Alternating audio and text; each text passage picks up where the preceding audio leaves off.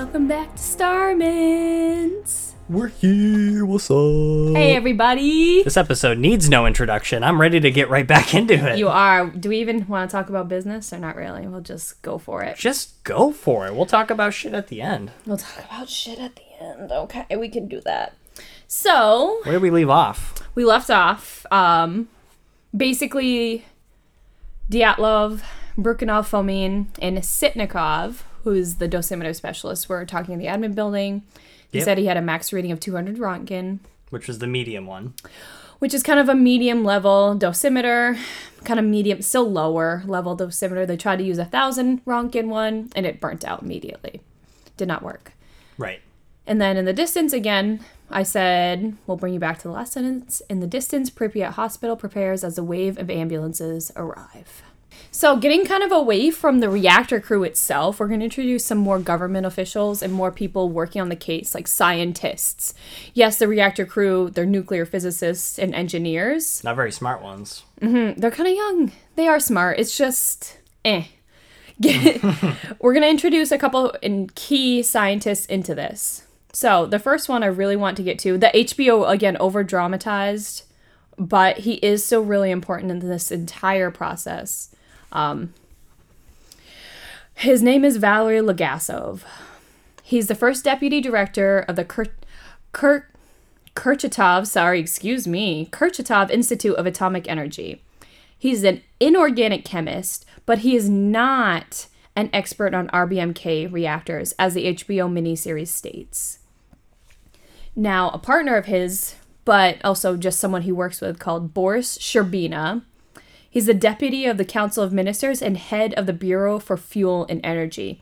Called him to this task force to help with the incident here.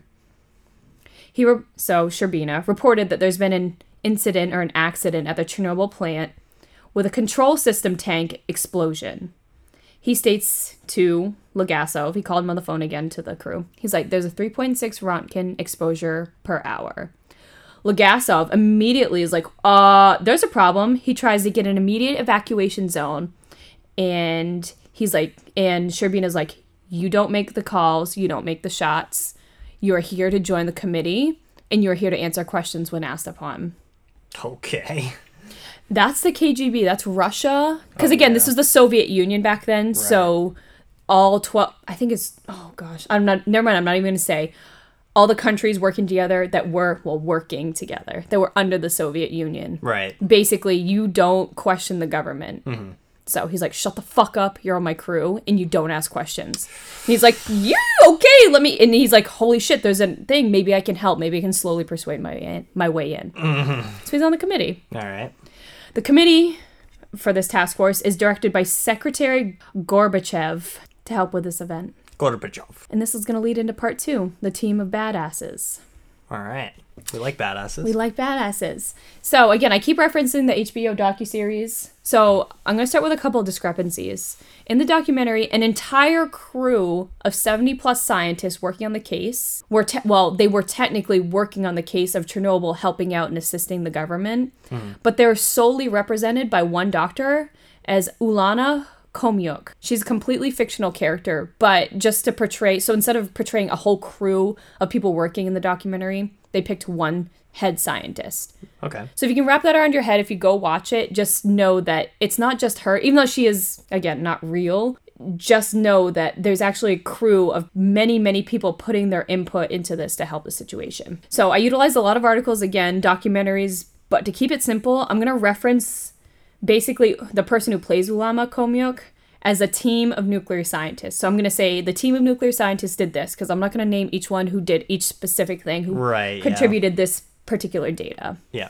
So the first people who know where something was wrong, they were located 400 kilometers away at a lab. And they first discovered that the leak that Chernobyl was trying to hide, essentially. On the outside of their building, an alarm sounded, and the lab's external dosimeter was alerted to 0.8 milli-Röntgen. The scientists, they took a sample from the outside, and they found iodine-131. Iodine-131 is found from the decay of uranium-235 in its earliest stages. Oh, great. Iodine-131, it has a half-life of 8 days. So when there's a I'm going to say U-235, that means uranium-235, do not come at me. So when there's a U-235 decay, it spikes in the beginning and then it dissipates very quickly. Because again, a half-life of 8 days, if nobody knows what a half-life is, it means essentially you have a level, let's say 50. If your half-life is 8 days, within 8 days, your 50 turns to 25. If you go through another 8 days, that 25 goes into 12 and a half. Mm-hmm. You go another 8 days, that 12 and a half goes into 5.75. Math, yeah. Whatever it is. Essentially, so it's half, half, half, half, half, but not like half and then gone. It's just slow, slow, slow, slow, slow. Right, yeah. So that's what a half-life is. That's a that's a really quick half-life. 8 days, yeah. That's a drop. So again, this was very new. Iodine-131, it's very beginning of U-235 decay, so detected it very early. Uranium-235 is the reactor fuel that is used in a nuclear core. The team immediately started calling surrounding nuclear plants because they're like, holy shit, why is iodine-131 in the area, or in the air? Why am I detecting 0.8 millironkin? Ignalina, which is another nuclear power plant, was the next closest to this team that found it, the scientists. It was about 240 kilometers away. Still a significant difference. So they called them and they're like, is there a problem with your plant? They're like, no, but we have a 4 millirontgen exposure. What? So they're like, okay. So they're all panicked. They're like, why the fuck do we have a 4 millirontgen exposure? Right. So going down the line, if you go to, from this plant to Ignalina, the next closest one was Chernobyl at 400 kilometers away. So they tried calling Chernobyl, and they're like, let me back up. The team immediately was like, if it's Chernobyl, how are we getting 0.8 millironkin traveling 400 kilometers? Right. In the earliest stages, they're like, this doesn't make sense. No, it would be way too far. This means that there's so much radiation in the air, it would be so concentrated, the core would be exposed. It would have to be open to the open air. Right. The team tried calling Chernobyl, and they got no answer. What? So no one really knows about this? They were hiding it. What the fuck? So they got no answer because, again, the building's blown open. The team is in chaos. The admin's trying to keep it on the DL and really de-escalate the situation, but also, come up with solutions under the table, but... That's like a nuclear bomb going off and you being like, I'm just going to try to de-escalate this situation. There is no de-escalation. There's a fucking bomb that just went off. Wait till I tell you. I do a comparison to a nuclear bomb later on. God. And it is mind-fucking-blowing how much radiation it is. The team, obviously, all the scientists, they start immediately taking iodine. Because, again, iodine blocks the absorption of radiation into the thyroid and the body, protects you because you produce your own in your body. So it takes, iodine in your body, iodine absorbs radiation, essentially. Oh. So instead of using our own healthy cells, you take iodine, and the purpose is for that iodine to absorb the radiation, not your body. That's a really shitty, shitty explanation of it, but... Well, high-level overview. Right. High, yeah. 1,000-foot view. So back in Pripyat... Again, 3 kilometers away from Chernobyl, there is a hospital there, and it's flooded with crew members and burn victims. They're stripping the clothes off the victims, and they're dumping the clothes in the basement to get disposed of because of high levels of radiation that was exposed into them. Lyudmila Ignatenko, she's looking for a husband, Vasily, mm-hmm. from the fire brigade. She's like, she knew he went to the hospital because he never came home. Right. So this is the morning after. She was advised that Pripyat was overwhelmed, and they actually sent him and the fire crew to get emergency treatment in Moscow in Hospital 6. So farther away. I don't know. I should have looked up how far Pripyat is from Moscow. I really don't think it's too far. Mm-hmm. Maybe Tony can look that up. I'm doing it. Pripyat. Yes. 10 hours by car. 10 hours by car. So she drove to Moscow, and that's what they were all air flight, helicoptered over. The fire team. It would have been quicker to go to Lithuania. I think they wanted to get them as far away from Chernobyl as possible. I don't know why they picked Moscow, though. Another side note, I could create an entire episode on the recollection of the doctors on how they treated their victims. Every single doctor. There's a lot of them that literally flew in to help save people. And they're just basically surrounded by death. There's diaries, there's threads, there's books that these doctors who helped serve wrote on their experiences at the hospitals. And it's so dark. It's so bad. Wow. But I could talk a whole 40 minutes on just reading what they went through. And I'm not going to do that. So if you Google it, it comes up really like right away, the doctor's events. And it's interesting to read. I did read through some. Damn. So basically these doctors who did treat them, though, they're given about 3 hours to gather their shit and get to the hospital. So 2 p.m., April 26th, finally, this governmental committee, the council, is meeting. And Valery Legasov is there as well. This is over 8 hours after his initial phone call. And he's like, why the fuck are we waiting so long to get this ball going? Like, are you serious? Yeah. He's given a report of the accident, and he's looking over it, and he found so many issues going on. Shcherbina, the one who called him in, he's, an important person, so remember his name. He starts to brief the council on how the issue's stable. There's no more than a chest x-ray of radiation exposure total. And then they're like, okay, well, we're going to go, do this. We're going to go observe it. We're going to call in some more people. And then they try to adjourn the meeting, and Legasov, he stands up, which is a big fucking no-no. Again, you don't ask, you don't tell, you don't stand up to the government. He's like, sorry, but there are various reports that people were burned by this black, smooth mineral on the ground, graphite. He's like, there is only one place in an RBMK reactor, and he's not a specialist, but he's like, there's only one place it is found, and that's in the core. Shcherbina's like, but they reported the core is fine. And Legasov says, sure, but it's not. There's absolutely no fucking way it's fine if there's graphite on the ground. Right. And Shcherbina's like, well, there's only a 3.6 Rontgen exposure. And Legasov is like, this is not just equivalent to one chest x-ray. This is equivalent to 400 chest x-rays. But the other problem with that number is, again, they're on the inside of a council. They're not looking yet. And he's like, this is the minimum reading of a a maximum reading of a low-level dosimeter. Right. He's like, you reported this number off of these low-level dosimeters. So hello, they're maxed out. And they're like, did nobody connect the dots on this? That they just gave you a number to shut you up? Like, hello. Right. So this obviously intrigued Gorbachev. And he's like, all right, explain what the fuck you know. Explain what's going on. So Legasov goes into saying that RBMK reactors use uranium-235 as fuel. It's a highly reactive fuel, and every gram holds trillions of highly reactive atoms that travel at the speed of light. Chernobyl holds 3 million grams total in all their reactors. Legasov states that the radiation particles from a potentially exposed core, will travel in the wind. It will infect the water supply, and it's going to tarnish the surrounding area in the land, in the food sources.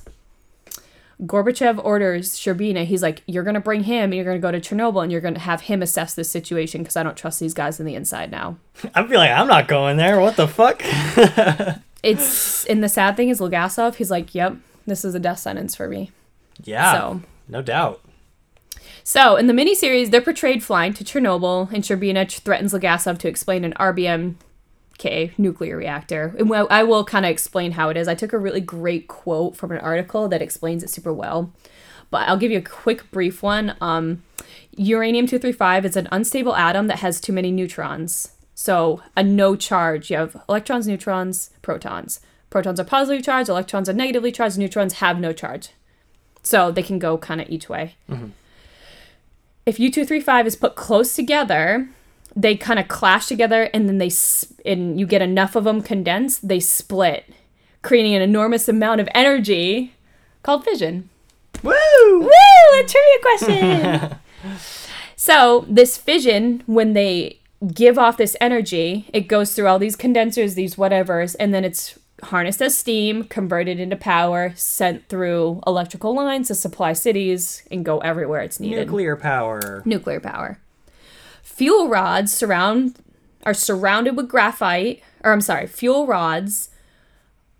these little graphite tips, and there's graphite, again, surrounding the core as well, to halt and slow down the flux of these neutrons, which basically the reactivity of them. Hmm. So they're called a neutron flux moderator. Therefore, again... It's the coolest name ever for anything. Right? Neutron flux moderator. Therefore, again, he's like, if there's graphite on the ground... the core is exposed because, again, there's only a couple places found, and there's the control rod tips and then around the core itself. So Legasov was flown in. He's like, I'm seeing graphite on the roof. I'm seeing graphite all over. And he's like, the Cherenkov radiation was, I'm sorry, the Cherenkov effect was present. He's like, he could see the bluish greenish aura. Right. Still happening? Still happening! Jesus Christ. Still happening! In the docuseries, he's like, you need to fly over the core and look into it. He's like, if you fly over that core, you're going to be dead within a week from acute radiation sickness. He's like, don't you fucking, you know, and over-dramatizing HBO. He's like, you're going to be begging for a bullet to fucking die. And, but it's kind of, yeah, don't probably fly over an exposed core. So they did not fly over it. Probably not. So at Chernobyl, they have now set up kind of, I don't know the exact distance away, but an encampment site for people to gather in and to figure out how the fuck they're going to deal with this. Mm-hmm. So a military site, essentially. Bryukhanov, Fomin, again, the higher-ups of the plant, they monitor the situation, and then Shcherbina and Legasov arrive. Legasov, he's like, the core is... they have a meeting. They allow him to come over. He's like, hey, the core is exposed. I saw this, the Cherenkov effect. I saw the graphite. He's like, there is a problem here. Legasov's threatened by the head military people. He's like, you're going to spread misinformation, and you need to shut the fuck up, essentially. You need to stop spreading whatever. Whatever you're about to say, don't. So they're like, well, in order to, you know, he's guessing these people. Again, you don't mess with the KGB. They're like, all right, what we really need to do is we need to get a true reading on what the fuck is going on in there. Mm-hmm. So they ordered a high-level dosimeter. Finally. Jesus Christ, that was one of my questions. Yes, they actually, I know, right? They need to get a high-level dosimeter to get a true fucking reading on what is going on. Yeah. So essentially, this is true. They did actually do this. They strapped it onto a truck, covered the truck in lead plates, put a man, which was a military guy who was a head guy. He's like, I'm not sending any of my men in there. I'm going to do it myself. Covered him in a lead suit. I was going to say. Mounted on the front, he backed the truck in, and he drove right around the core and drove out and got a dosimeter reading. Any guesses on what the fucking value is? What was the last max one? Like 20? 200 was the last max. 200? 1,000 burnt out for the dosimeter. I don't know. It's going to be something astronomically high. Want to take a guess? 1,267. 15,000 Ronkin. That's a lot of bananas. I hate that fucking banana comparison. But 15,000.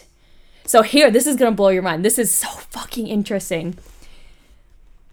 The comparison. Every single hour, the core is giving off twice the radiation given off by the Hiroshima bomb. Every single hour. Twice. So drop a Hiroshima bomb at half an hour. Drop a Hiroshima bomb. Boom, boom. Every hour, after hour, after hour, after day, after day. Oh my God. That's fucked up. Until you can start smothering the core and, you know, stop the spread of it into the air. That's what's going into the environment. Isn't that fucking, like... Yeah, that's like a high screeching, like Thanos screech shit. What? Yeah, when you put it in perspective like that, I mean, obviously it's not like the destruction of Hiroshima, but the irradiation. The irradiation alone is insane. Wow. Once they got this reading back in, Bryukhanov and Fomin were excused and taken into custody for fucking lying about the situation. Yeah, no shit. Finally. So now, at least we have a fucking value of what's truly going on, and now they're actually accepting, yes, the core is exposed. Yes, this is blown open. Yes, it's a big fucking deal, and we have a huge problem. Mm-hmm. So, and the other problem is no one on the planet Earth has ever dealt with a situation like this. This is the first ever. So how do we do it? You know, like, what is the next step? Yep. So, well, I guess technically not even the next step. The first step to solving this problem, which is an exposed core, is to stop the radiation from continuing to go into the air. And how they would do this? They would use sand, clay, and boron mixture deposited and dropped aerially by helicopters. I'm a genius. I was gonna suggest... Listen, I had to stop before you said it. I was like, all they need to do... my idea is horrible. That's a way better idea. But I was like, all they need to do is fly over it with a helicopter and dump, hot lead on top of it. I don't think lead would work because it'd react with the uranium. You'd probably get something would happen. Yeah. Because uranium is so... Boiling lava, hot lead doesn't sound like a good idea. No, boron, sand, and clay. Right. And they only said boron and sand in HBO. I was like, no. So that was another discrepancy. I know. I fact-checked a lot. Now, do you know this? That those objects are used because they're molecular structures so compact that it's harder for the radiation to penetrate through those things? Is that how that works? I think so. It's a smothering effect is what they want to smother the core. Right. I don't think it's like charcoal where it absorbs. I think it just blocks. Right. But you couldn't cover it with you can't drop water over it. Yeah, exactly. If you're trying to put it in the water to stop the radiation. Oh, you cannot put... Yeah. You can't put uranium... Again, you would have a thermal reaction. Every time you dropped a bucket of water, just go... Because the water would instantly vaporize, and you'd get a huge, massive explosion for every gallon. Right. You throw a fucking gallon of water, yeet! Poland Spring in there. It goes kakoosh, literally. Okay. So that's how unstable this atom is. But It makes excellent fuel. So that's why, basically, it's a core of uranium moderated by... all this equipment just to get the energy coming from it because it's so unstable. It's crazy. Wild. So back to the helicopters. Mm-hmm. It's going to require hundreds, if not thousands, of drops over the next week, weeks. And that's drop. Fly in, fly out, drop. And line after line of helicopters just dropping and dropping. Because they say don't fly directly over the core because, again, it can affect electronics, obviously. So they have to use the air, the wind, to aim it as best you can upwind down into the core. And they had to get enough sand, clay, and boron just to aim it properly. So, yeah. So they were doing this for a long time, some months. 5 months later after the initial start of the blow up. So this is October 2nd. There was a helicopter crash. In the documentary, it portrayed a helicopter going over the core, and they're like, don't fly over the core, and it flew over, and it blew up and fell down into it and was like a debris pile. Jesus. But what really happened was on October 2nd again, the helicopter was flying in to deposit sand, and there was a crane that they was left there, and there's a cable hanging down. One of the blades caught the cable, busted the cable, helicopter went down. Jesus. Nothing to do with the radiation itself. Yeah. It just did. In the docuseries, there was a crane, there was a cable, but he's like, don't fly too close to the... It made it seem like the radiation was going to blow the helicopter. Yeah. Is it a good idea? Probably fucking not. Don't fly over it. But, again, it was just a mishap. It was an accident that truly did happen. Mm-hmm. Again, 5 months later. Huh. Good fact check. So, just about 24 hours after the incident from April 26th, somewhere in April 27th, the entire world knows that the reactor malfunctioned. The fucking Americans took satellite images because they're like, this is a little sus. And they took satellite images and spread it everywhere. I mean, honestly, The world should know. They absolutely should know because they were trying to fucking hide it. Yeah. The start of the helicopter started the next day on April 27th. And also when they started to accept that the core was exposed, they finally ordered Pripyat to evacuate 3 kilometers away. So they had a whole day of exposure.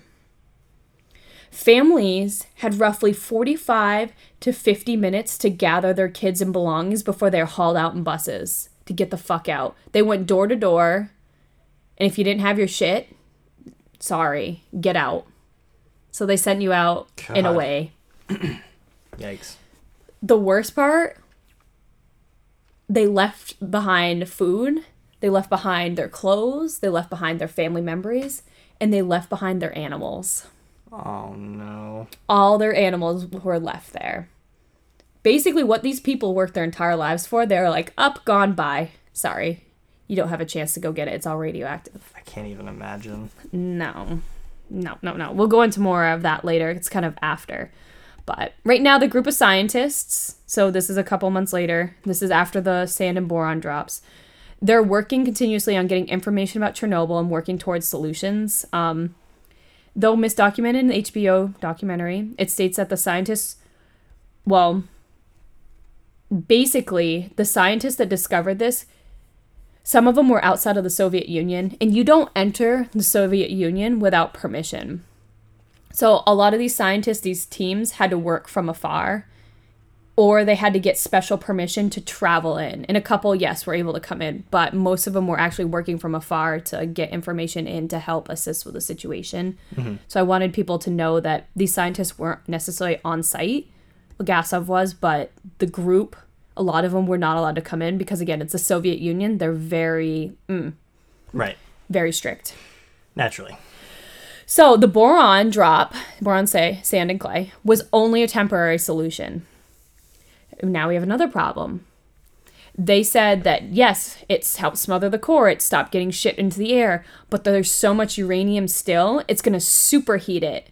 And it's going to create this lava. And the problem is the lava is going to sink through the ground. They just insulated it, right? Right. And they created this liquid moving mass of shit. Jesus Christ. And so it's going to sink through the layers of the ground. They did predict this, though. They're like, yes, it's going to overheat, but this gave us some time. And again, it stopped it from going to the air. But remember how the crew opened all the valves for the water and all the cooling tanks were getting filled? Oh, no! So now all the tanks are filled with water. No! Oh, my God. Partially filled. Oh. So if that 2,000-degree lava mixture hits the water, a massive thermal explosion would occur. And this group of scientists figured this out. Because they didn't account for in the beginning that the water, because they turned all the valves on, they did it through interviewing the crew members in the hospital. They didn't account for the fact that all the valves were still open, and then the tanks were like so much water. So this motherfucker in the beginning, who's like, just fucking turn on the water. It's fine. The core's fine. Everything's intact. The tanks are good. He literally has just created a nuclear bomb solution. Like, what the fuck? Yeah. So coolant tanks are half full. The floor is just getting flooded. Water's just getting pumped everywhere. And they're just on until it ran out, basically. The floor is literally lava. Not yet, but... It's gonna be. So... the solution to this problem, the scientists found they took, like, the layout, the architectural layout of the building. Obviously, because they're studying it and they're, like, trying to figure out where it's going. Predictions, science, awesome, cool science shit. There's a sluice gate that needs to be open. And if you open it, it actually will drain all the water from the floor, from the tanks. It'll get it the fuck out and eject it out, essentially. Oh, okay. If not, everything in a 30-kilometer radius would explode. And the remaining 3 reactor cores that are still just sitting there doing their own thing would open up. So then you'd have 8 Hiroshima bombs every half an hour exploding into the air. It just keeps getting worse. Right. Like, holy shit. The cores, if they exploded, they would be ejected and dispersed over 200 kilometers. And this would release enough radiation to infect and effect the entire continent, making permanent disruptions in food, water, and living areas. And it would affect millions to billions of people. They only had 48 to 72 hours before this needed to be drained before the lava went down to the water and got to it. Oh my God. Next disaster that happens at work, I'm going to be like, well, at least it's not Chernobyl. Literally. The switch died, but at least it's not, going to kill a billion people. Isn't that insane? A whole continent affected. I can't even. Because it would just go right into Asia, right into China. Like, all nuclear radiation for 4 exposed cores. I mean, once you stand up a nuclear power plant, there's nothing you can do to... stop it, right? You can dismantle it, yes. Carefully. Very carefully. And again, we talk about that. Right. What are the effects, in the end, what are the effects of these three cores that are remaining, how do you get these reactors done? So I do kind of briefly discuss. It's not much to talk about, but yeah, we do discuss it a little bit. Okay. So that sluice gate. Right. They need three men who know the nuclear power plant to go. Women? What? Why not women? I don't think... Well, this is the 1980s over in Soviet Union. Women were not allowed to have positions of power. I actually... So I put this in and then I actually stupidly took it out. Ulana Khomyuk, the one... remember, the represented by the group of scientists, etc. Oh, right. The fictional character. Yeah. They said this was... I was like, are women allowed to be scientists over in the Soviet back then? And actually, they did allow a select few women to do that. Oh. But back in the 80s over there, women didn't have a lot of rights. They were basically, you know, child raisers, homebodies, the housekeepers. Right. Just like Lyudmila Ignatenko. Gotcha. So she had really no job. She was just a homebody. So, and again, pregnant. So, but. So anyway, three men. So they asked for three men, not fucking women. Sexist. Well, it's just the facts. Who know the nuclear power plant to go into the radiation-infected waters and open these sluice gates to drain the tanks and the water on the ground, because they're walking through channels of water to get to this gate to open it. Jesus. Due to such a significant exposure to the radiation, the men were predicted to die within a week after the exposure. So this is determined before the mission? So they knew they were going to die? It was a death sentence. Fucking legends. Heroes who fucking did this. Yeah.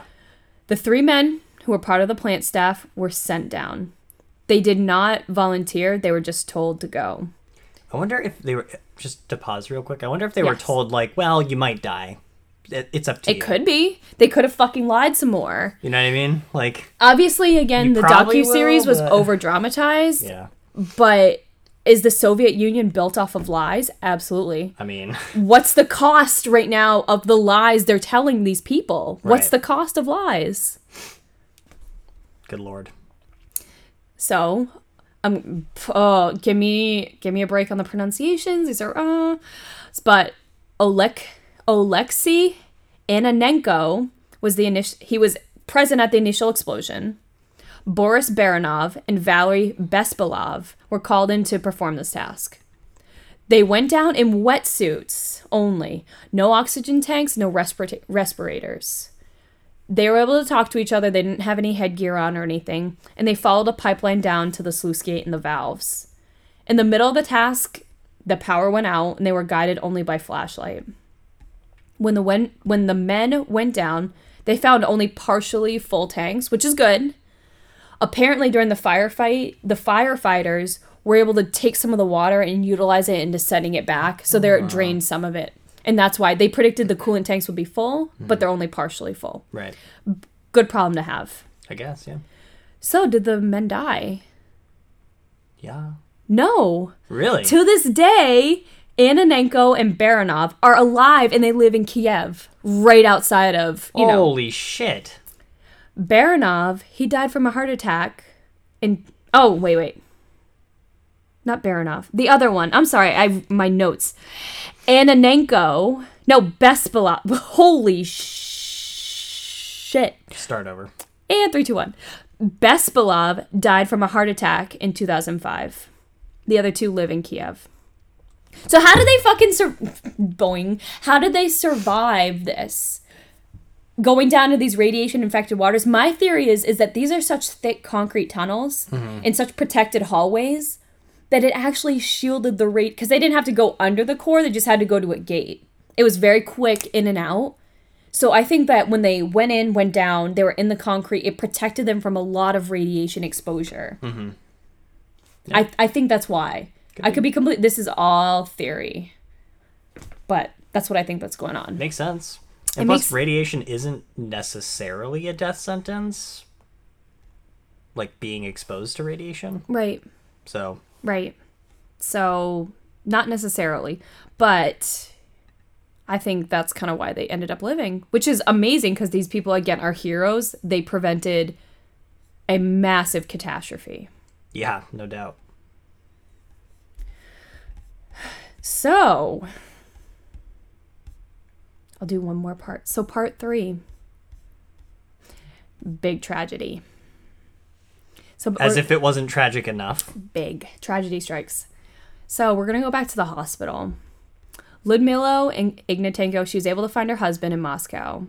And she wrote an entire book of her experience at Chernobyl. The Voices from Chernobyl is the title, or it's also written as Chernobyl Prayer. I don't know why the title changed, but there's the same book, just two titles. Right. Vasily, so the husband, the firefighter, he was in good spirits when she first saw him, and he seemed like he just had really bad sunburns, blisters of the exposed areas, and desquamation, which is just a fancy term for skin peeling. That's a neat word. Desquamation. Yes. Or desquamation, but I think it's desk to put it all together.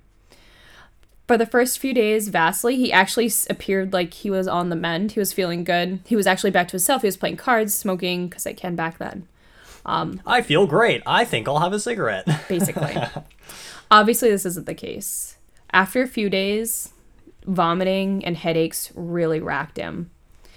Then he started getting severe ulcers. He was blistering all over his body, and his tissues just started sloughing off his body.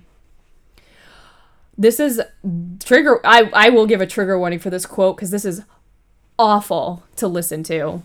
But this is a direct quote from her book that she wrote on the experience herself. She said that he defecated blood and mucus over 25 times a day and coughed up fragments of his own internal organs. The last 2 days in the hospital, pieces of his lungs, of his liver, were coming out of his mouth. He was choking on his own internal organs. She'd say, I'd wrap my hand in a bandage, put it in his mouth, and take out all that stuff. So he wouldn't choke.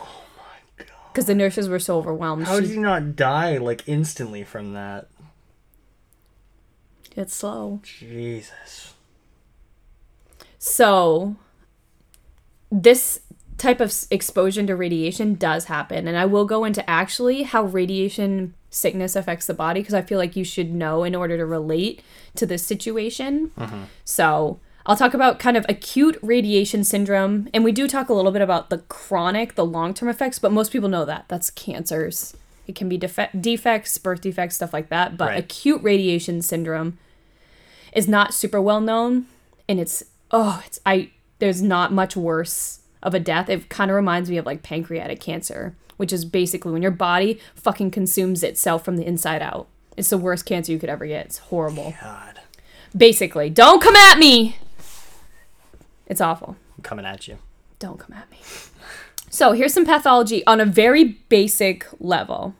And there's stages. And there's 3 stages, and then there's 3 types. So stage 1, it's called the prodromal stage. And also this is where NVD happens, which is nausea, vomiting, and diarrhea. Obviously, NVD occurs, but there can be anorexia as well. You lose your appetite. Not necessarily you're, like, starving yourself, but you literally just lose your appetite. Right. Okay. The time that the patient experiences this is dependent on the time of exposure. It can happen from minutes to days after your initial exposure. Stage 1. Stage 2, there's a latency stage. Patients seem like they're almost on the mend. They feel good. They start to eat a little bit like they're recovering. They can move better. They can kind of function. They get out of bed. They go to the bathroom. Basically, NVD symptoms, so nausea, vomiting, diarrhea, subside. Then stage 3. Oh, God. Which is the illness. And there's 3 types. There's hematopoietic, GI, which is gastrointestinal, and cardiovascular. So it all each of these types depends on how much radiation you're exposed to. So hematopoietic, which is the lowest amount of exposure, which is also known as bone marrow, is when you're exposed to less than 0.7 gray, which is GY, or 79. I did the conversions for you so we can keep it kind of stable across the board. We can understand Rontgen-wise. 79 Rontgen. Okay. Nausea, vomiting, anorexia occur 1 hour to 2 days after exposure. They also go through a latent phase for about 1 to 6 weeks, and then the illness occurs. Fever, malaise, a drop, which is fatigue, essentially. Malaise, a feeling, well, I'm sorry, it's not really fatigue, but it's just a general feeling of unwell. Right. A drop in blood pressure, a drop in blood cells is present. A patient is extremely high risk for infection because your bone marrow produces cells. It produces your red blood cells, basically a big core to your immunity. Mm-hmm. And that's damaged now. So you're at a high risk for infection and hemorrhage because you're not making platelets because, again, your bone marrow is damaged and your spleen can be damaged, which is another, it creates blood cells and has a big role in immunity. Most deaths occur within a couple months, but some can recover from a few weeks up to a couple years. Another type 2, GI, which is greater than 10 gray or 1,140 Ronkin. Severe NVD cramps are to start within a few hours and they last a couple days. The latency period lasts for a week where patients seem normal, even though stem cells and the cells line the GI tract are essentially dying. And you don't know. You don't feel it yet. Jeez. Malaise, anorexia, severe diarrhea, fever, and then dehydration occurs. Most die due to infection because this also can affect your bone marrow and your spleen. Because if you're exposed to... So these levels build on each other. Mm-hmm. So if you're exposed to 79 Ronkin... or you're exposed to 1,140 Rontgen or greater, you're going to have both types, so 1 and 2. Right. So as we go through the stages, you build up. Boom, boom, boom. God. Stack, stack, stack. Most die due to infection. Sorry, that was a little side note. And severe electrolyte imbalances and dehydration can occur. So you either die from infection, you die from basically not being able to keep fluid in your body, mm-hmm. and this is within a couple weeks of exposure. And then the last type... which, again, clumps all three together because, again, exposure goes up. You're going to get all the other ones with it, which is cardiovascular. You're exposed to greater than 50 gray or greater than 5,701 Rontgen. So even if you weren't standing at the 15,000 Rontgen exposure core, probably standing somewhere close to it is going to be closer or well above 5,000. Oh, my God. The patient is nervous. They're extremely confused. They have severe NVD, nausea, vomiting, diarrhea. They can lose consciousness, and they have severe visible burns and redness to the skin. These symptoms happens within minutes of exposure, and they can last from minutes to hours. They still go through a latency period, which is... Okay, I want a side note saying that if you start getting better... and then you completely tank, that is horrifying. That you're like, oh my God, I'm actually going to survive this, to give somebody that fucking hope. I know, I was going to say, that's the most cruel thing ever, to have a latency period of, like, hope. Where you literally start to feel better. You're like, I can eat a fucking cracker after not eating for days, after, like, getting exposed to this. And then you turn so far south, it goes not just 180, it's like, just spiraling down an accelerated rate. Like, yeah, that... itself, I can't wrap my brain around going through something like this, where you literally like, yeah, I'm actually doing good, and then you're like, oh fuck, no, I'm not. Especially the poor men who went through these big exposures. Mm-hmm. So back to it. Patients, again, they go through a latency period where they return almost to normal function, kind of like Vasily did, and it lasts for a few hours. Then symptoms start to really occur. They're watery diarrhea, you can get convulsions, severe vomiting, and you can actually go into a coma. The skin breaks down and disintegrates off your body. Internal organs, they disintegrate. And arteries and veins, they lose their integrity, so break down. Like, they said it was like kind of like a sieve, which is, a strainer. Mm. And they can't hold, so you start hemorrhaging. Jesus Christ. The worst fucking part is IVs become ineffective. You can't give these people pain meds because there's nowhere for it to go in their arteries. You can't give these people water or electrolytes because there's nowhere for it to go. It's just going to go in your arteries and out into like your general cavity. You put it in your arm and you put pain meds, it's just going to go right into your forearm. There's nothing to hold it, to bring it to your pain receptors in your body. Just fucking kill me. Literally. Like, just shoot me. Literally. Death occurs within a couple days if infection does not kill you first. Yeah, just end it. I mean, if there's any time... Take the fucking pillow and just smother me in my own liver in my mouth. Like, ugh. Yeah. Are you serious? God. Awful. So that is how acute radiation sickness occurs. It's rough. It's bad. I would never wish this on anybody. It's awful. Yeah, that sounds mortifying. It is absolutely mortifying. All right, couple more parts, and then we'll actually, I guess we're going to be into a part 3, because got that much more? I have 8 more pages to go. Oh my God, okay. We're still going through it. All right. So, I'll give you some numbers for the people. 134 patients were treated for acute radiation syndrome after the accident, and 28 total died within the first couple weeks. 13 patients total received bone marrow transplant. And doctors from America, especially UCLA, who specialize in bone marrow transplants, were flown in. And only 2 who received them survived. Out of how many? 13. 13. Jeez. 2 who received the bone marrow transplants. God. The doctors predicted that based off the biological level of radiation, they were exposed to over 500 rads, which converts to well above the thousands in Ronkin. When the 28 victims died, they were buried in mass graves covered by concrete to prevent the spread of radiation into the ground as the bodies decompose. It is currently to this day predicted that upwards of 4,000 people might die due to the radiation exposed from the Chernobyl accident through various cancers, delayed onsets. But to this day we still don't have a number because, again, the exposure... 30-year-old me in 30 years, maybe I have thyroid cancer, and we just don't know yet. Right. So, and who's to say that Chernobyl's to blame anyway? Correct. With 30 years from now. How do you directly, unless you're standing on that fucking bridge, unless you're living in Pripyat at the time, can you, right? Relate?